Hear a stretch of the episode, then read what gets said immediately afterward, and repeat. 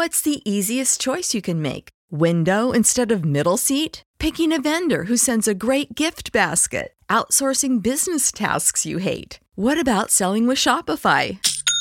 Whether you're selling a little or a lot, Shopify helps you do your thing, however you cha-ching. Shopify is the global commerce platform that helps you sell at every stage of your business. From the launch your online shop stage to the first real life store stage, all the way to the did we just hit a million orders stage. Shopify's there to help you grow. Whether you're selling scented soap or offering outdoor outfits, Shopify helps you sell. Wherever and whatever you're selling, Shopify's got you covered. Sign up for a $1 per month trial period at shopify.com slash try. Go to shopify.com slash try now to grow your business, no matter what stage you're in. Shopify.com slash try. When you need mealtime inspiration, it's worth shopping Kroger, where you'll find over 30,000 mouthwatering choices that excite your inner foodie. And no matter what tasty choice you make, you'll enjoy our everyday low prices, plus extra ways to save, like digital coupons worth over $600 each week. You can also save up to $1 off per gallon at the pump with fuel points. More savings and more inspiring flavors make shopping Kroger worth it every time. Kroger, fresh for everyone. Fuel restrictions apply. This is the Asian Madness Podcast, a podcast where we discuss all things true crime, morbid, mysterious, and odd from the Asian continent. I am your host, Jessica.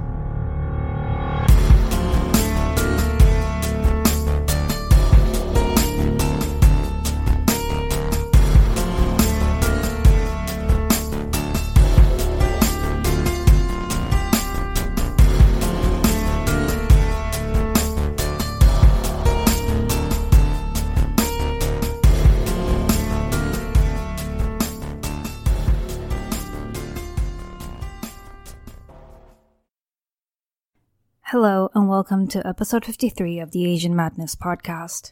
I hope you're all doing well, getting enough food and rest, and staying safe. 2020 has been pretty weird. I feel like it's been the longest year ever, but at the same time, I feel like I haven't done much, and yet we're already halfway through the year. I took some time off in June for myself, and I didn't realize how much I needed it till I was halfway done with June. I apologize if it felt like I was delaying things, but I swear I was writing, researching, and taking some time for myself, like I said. Anyway, let us discuss today's case. This case is another listener suggestion. Tom from Facebook, thank you for suggesting this, and I hope you're still listening. Tom was also the one who suggested I cover the episodes on the suicide manual, so pretty great suggestion so far. This is a case from Japan as well, and it was and still is definitely one of the worst massacres in all of Japanese history, carried out by one man. It's not a super recent case, and there might be some historical context mixed in, so we will get to learn more Japanese history together. This is the case known as the Tsuyama Massacre, also known as the Toi Mutsuo Massacre from 1938 we will go through the case in chronological order, first introducing the man behind all this, the events leading up to it, the massacre itself, and the aftermath. Let's begin. The person we will be discussing today is a man named Toi Mutsuo.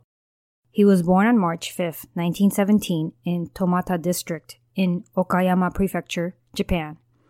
His parents passed away from tuberculosis when he was still very young, so he and his older sister were then left under the care of their grandmother.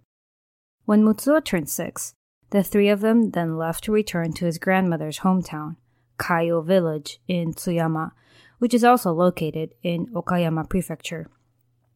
The Toi family were not struggling financially. If anything, they had a good plot of land and were living a pretty good life. Compared to others, they were pretty wealthy. Although the three did not have to worry much about food and money, Mutsuo had other things to worry about. He did not really have the best childhood. He was considered pretty sickly from a young age, and as you would expect, his grandmother was quite protective of him.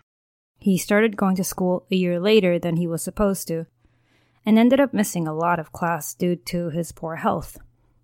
Despite missing tons of classes, he was a smart kid and did pretty well in school.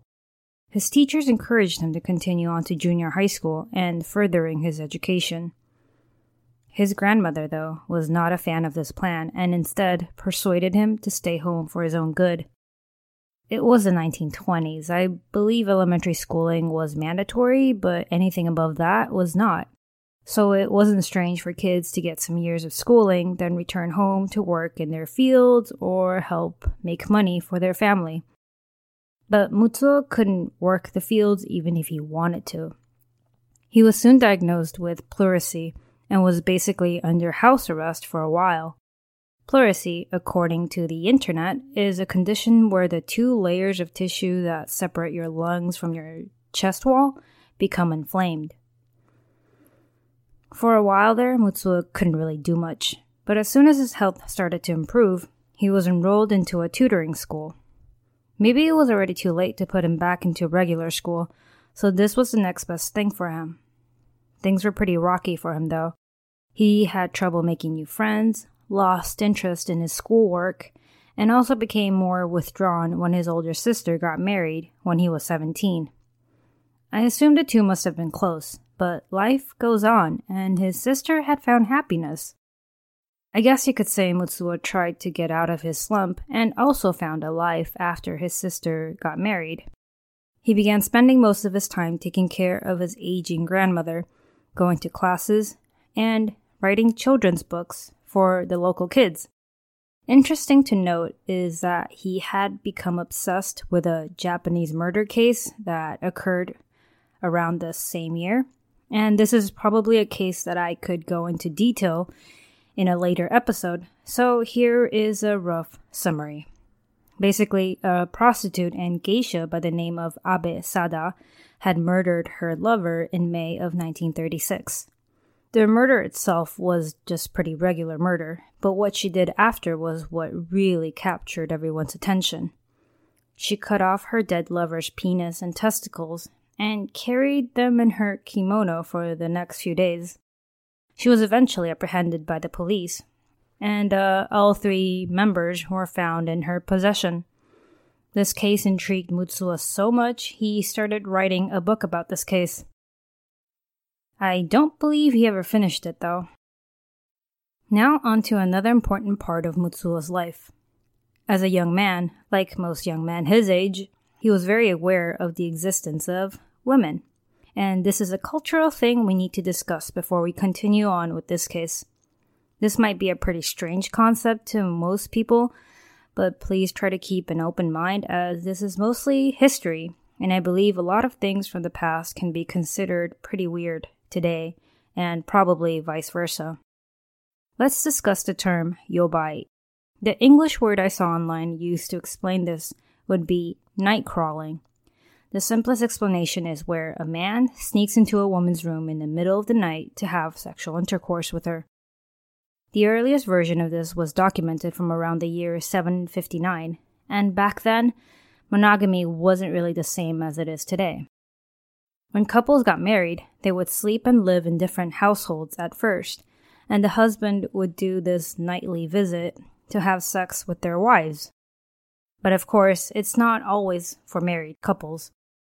I am not sure if it eventually evolved into something else or it was open for interpretation. In many villages, if a woman was widowed or young, they would become these sort of prized items for men. The men had a hierarchy amongst themselves, as in who gets to have a say or who gets to have first pick. If a man goes against these quote unquote rules, he could be asked to leave or get taken away.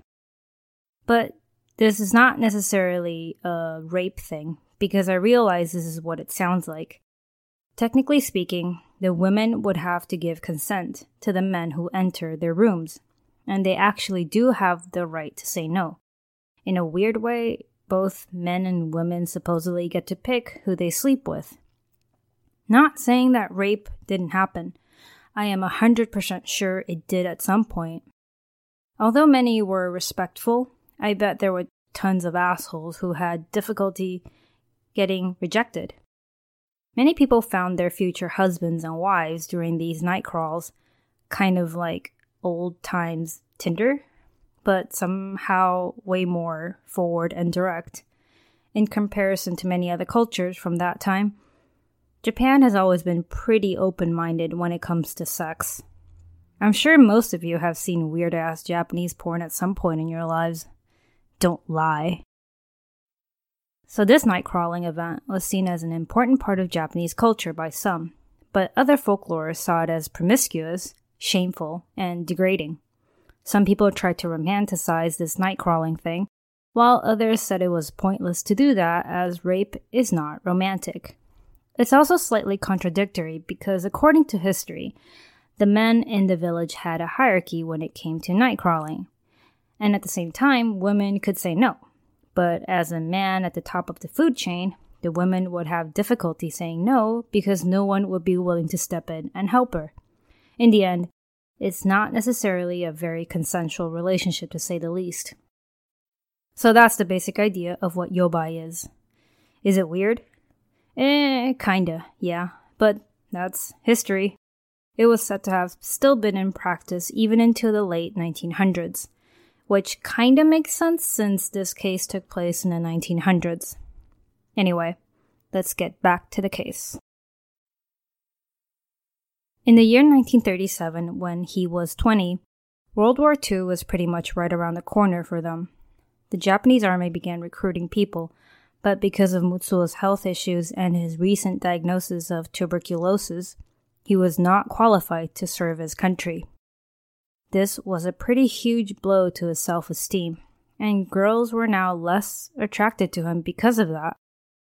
It might sound a little silly, but think about it. I wouldn't be surprised if, under traditional gender roles, women wanted to seek out the strongest and healthiest male, like a biological drive. I mean, it could even ring true today. Also, being able to fight for your country is a huge plus, almost like a badge of honor.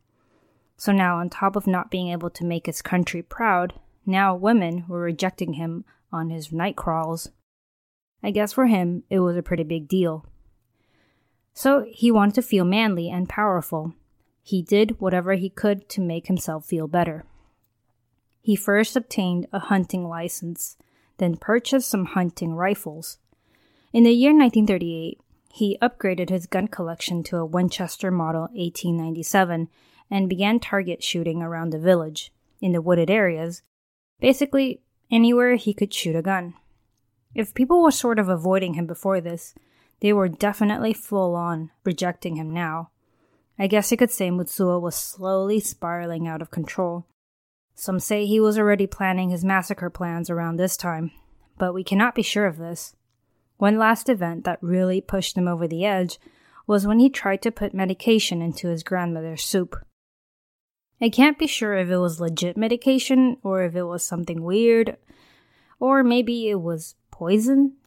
Fact is that his grandmother saw him put something unknown in her soup, so this led to police becoming involved in the situation. The police raided their home, found all his weapons, and confiscated them. They also took away his hunting license, hoping that this slightly unhinged young man never gets his hands on dangerous guns again. At least, not legally. Mutsuo felt that he worked hard to get to where he was, and the only way he had to prove himself was now gone.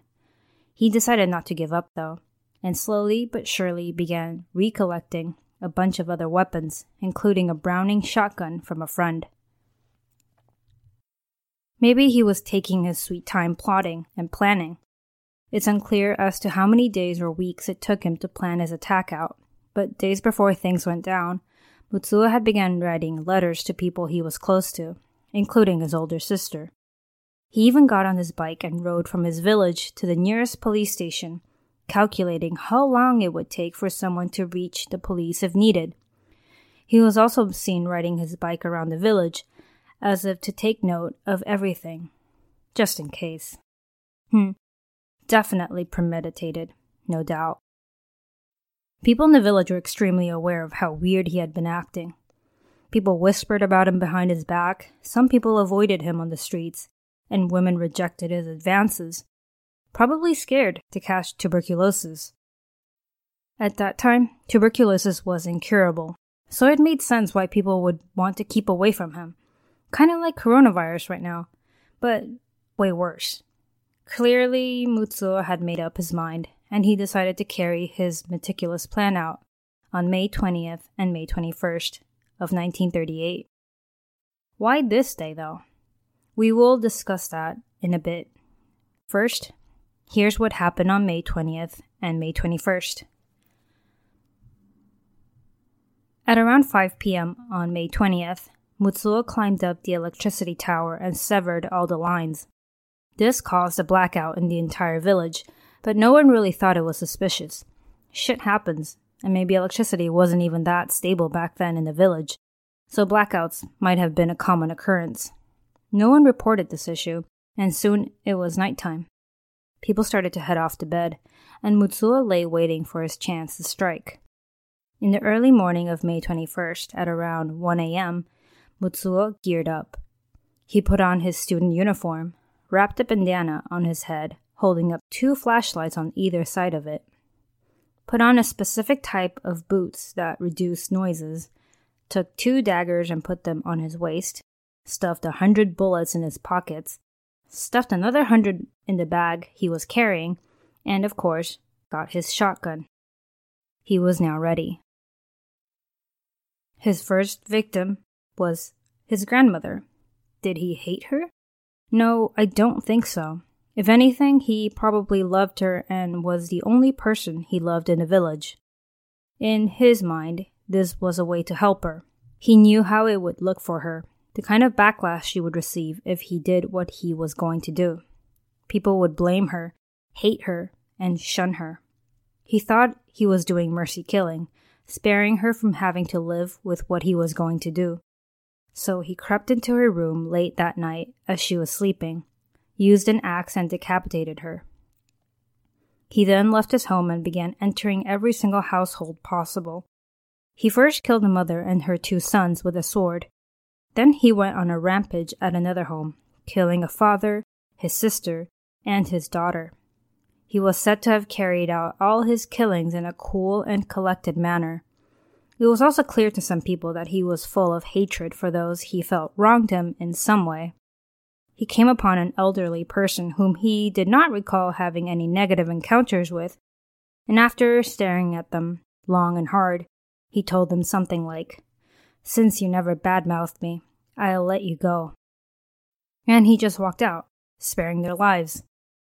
Not sure if he felt like he had had enough, or maybe he was tired, but after an hour and a half of terrorizing his own village, he finally stopped. At this time, he had invaded 11 homes, killed 28 people, injured 5. Two of those would later die from their injuries. His victim count was 30, and their ages ranged from 5 to 86 years old. At the end of this hour and a half, it seemed as if he was satisfied. Many people seemed to have fled the village when they heard the screams and the shots go off. Somebody was able to flee on a bike and report the incident to the police station in the next village. Before leaving for good, though, he stopped by a family's home to borrow some pen and paper. The family was understandably terrified, but Mutsuo thought that the little boy from the family was a boy that enjoyed the children's stories he had written. He decided to let the family live, before he left, though, he told the boy to study hard and do great things. Really weird thing to say at this point, but I'm assuming he meant something along the lines of, Don't become someone like me. Mutsuo took his pen and paper, left for a nearby mountain, wrote out his suicide note, and ended his own life with his shotgun. He took off one boot, positioned the shotgun towards himself, and pulled the trigger with his toe. He was 21 years old. His body was discovered by the police at around 5 a.m., only a couple hours later. Obviously, there are tons of things that need to be addressed. Was there a specific reason he chose that day to carry out the attack? Sort of, yes. Remember how I mentioned earlier that during the night crawls, some people may end up meeting their future spouse? Well, during his few years of night crawling, Mutsuo had fallen for a few nice young women, but many of these women ended up marrying other people, eventually moving away from the village. This made him feel very rejected. The day that he decided to strike, most likely May 21st, was the day that many of these women returned home to visit their families. He was mad at them. He wanted revenge. But not everything worked out for him. A woman he was intent on killing had heard the commotion and had gotten away, so he ended up killing the entire family instead. Mutsuo was really out for blood. He had left around three different suicide notes, two that were written prior to the massacre, and one when he was on the mountaintop right before he shot himself. In his letters, he expressed how rejected he felt and how contracting tuberculosis had changed his life for the worse. He showed very little remorse in his writing. He explained that the only reason he wanted to leave suicide notes was to explain why he did what he did, and did not want people to think that he was simply unstable. Did he think about abandoning his plan? He did, but just for a bit. I found a part of his suicide note online, translated from Japanese into Chinese, so here is my attempt to translate that into English. I leave these letters so those that come after me won't think that I'm just mentally unstable. I want people to understand that I am determined to die. I have an incurable sickness. I am shunned by my neighbors, betrayed by women, and for this act of revenge I am willing to die. I thought about turning back, but after battling this illness, I feel as if I can no longer turn back. If only this sickness was treatable. If only I was a little bit stronger maybe things wouldn't have to be like this. He had also mentioned why he shot his grandmother, labeling it as merciful, as if that makes it any better. He was probably right about how the village would view his grandmother if she were alive, though. Mutsuo's relatives lived in the same village, and he didn't kill them. The villagers began to shun them, believing that they had knowledge of what was going to happen and that they managed to stay alive because they were family. I highly doubt it though, but you never really know. Some of his victims were actual targets, while some others may have just been at the wrong place at the wrong time. How do you justify killing a five year old? Most people that came across Mutsuo that night, and Mutsuo himself, were dead. The police had to rely on the three survivors and Mutsuo's suicide notes to understand what happened. He seemed to have really worked hard on orchestrating this plan, though, and most likely provided detailed documentation on how he was going to carry it out. The village is no longer there, but you can still go to the area where the massacre took place. You can go from Tsuyama City, and eventually you'll come across a blue sign by the side of the road that says Kaio, the name of the village. The road then splits into two paths, and along the path, you can find many headstones with names and the dates marked Showa era 13, May 21st. The Showa era starts in the year 1926 and ends in 1989. It's basically the way the Japanese people labeled different periods of time. There was a TV show in Japan a few years ago where they tracked down some of the people that knew Mutsuo and were still alive. Of course, they're really, really old, probably in their 90s. One stated that he was the last person you would expect to murder all these people. He was nice, polite, and super helpful. Another elderly woman said that the teachers in the village had high hopes for Mutsuo. They believed that he had what it took to become a teacher. Of course, tragedies like this usually means that there will be one or five movies made about it. In the year 1983, a movie called Village of Doom was released in Japan. It was pretty much Mutsuo Toi's life story, where, quote, an emotionally distraught young man goes on a violent killing spree after his tuberculosis keeps him from serving in World War II and is frowned upon by his fellow villagers, end quote. So, there you have it the tragic and brutal massacre of a sleeping village in 1938. This was and probably still is the worst massacre carried out by a single perpetrator in the history of Japan. I kinda feel for Mutsuo and some of the fears and emotions he faced, Must have been overwhelming getting diagnosed with tuberculosis at such a young age, not being able to serve in the war, and being shunned by his peers. Despite all that, I obviously think what he did was shitty. There's no way you can justify his actions. It's also not surprising that he killed himself in the end, because he knew how this would end for him if he lived. And also, honor. Honor is always a big thing. I also sort of wonder if this could have been prevented, as it was somewhat noticeable that Mutsuo was not doing great in the mental health department. But come on, it was the 1930s in Japan. I'm pretty sure no one even considered mental health as an issue. Anyway, let's just all try to get along and try to be nice to each other. It sounds overly simple, yes, but it can really go a long way. Thank you again for tuning in, and sorry again for the delay. Please stay safe, healthy, and happy. Till next time. And uh, before I go, I would like to thank the following people for their Patreon pledges and their wonderful reviews. Uh, for Patreon, there's Jessica M, Minna from True Crime Finland, yay, and Caitlin Popodi. Thank you very much. Your support means a lot to me. And for reviews, I have Ginny Rose, 1991, from the US, uh, Rat Lover, also from the US, and uh, Lila VCDS, Heart, from Malaysia, and Avayabas from Australia. Oh, I have no idea if I pronounced that right. Probably not, so forgive me. I really do appreciate all the kind reviews you've left me, and although I have gotten a few negative ones recently because uh, apparently I have opinions and that's not cool. And although I try not to be super opinionated, but I think most of us probably have very similar opinions when it comes to bad guys. Thank you for tuning in to the Asian Madness podcast. If you enjoyed my content, please rate and review me on iTunes.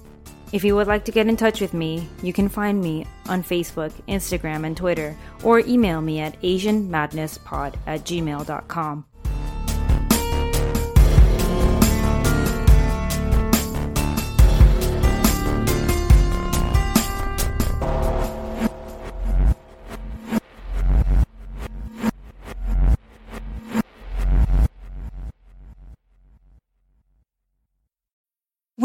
need mealtime inspiration, it's worth shopping Kroger, where you'll find over 30,000 mouthwatering choices that excite your inner foodie. And no matter what tasty choice you make, you'll enjoy our everyday low prices, plus extra ways to save, like digital coupons worth over $600 each week. You can also save up to $1 off per gallon at the pump with fuel points. More savings and more inspiring flavors make shopping Kroger worth it every time. Kroger, fresh for everyone. Fuel restrictions apply.